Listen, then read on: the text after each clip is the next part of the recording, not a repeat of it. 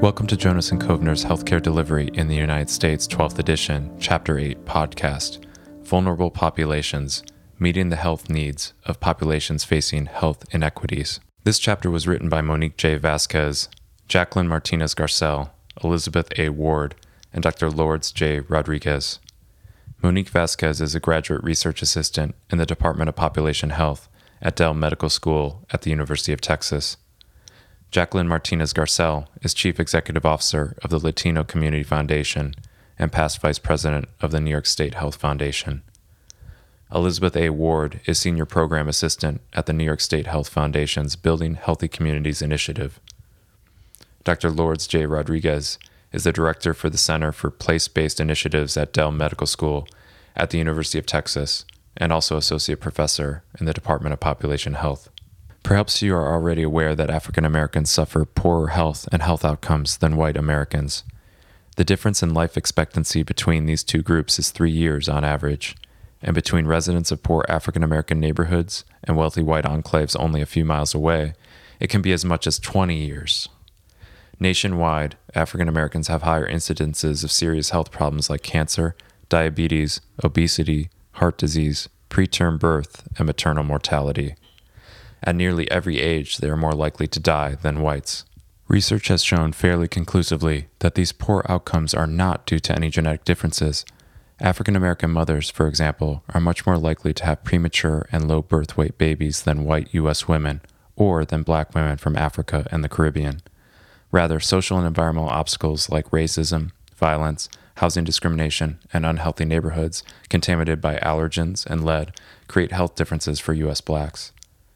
Barriers to higher education and poor access to healthy foods have also been implicated in differential health outcomes between racial groups.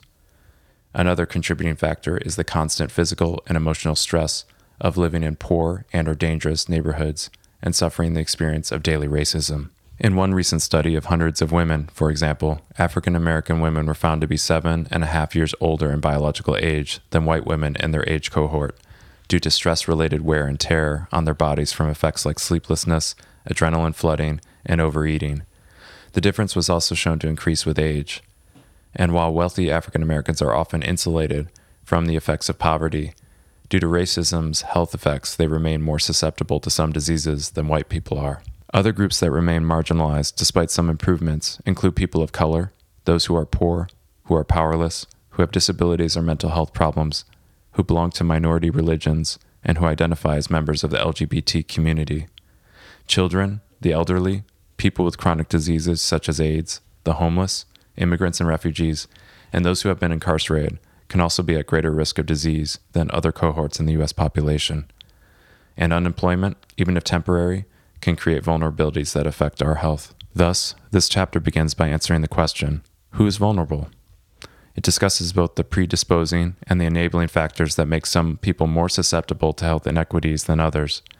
The authors describe the fragmented way in which the U.S. healthcare system provides and pays for services to these populations, and the challenges it faces in doing so.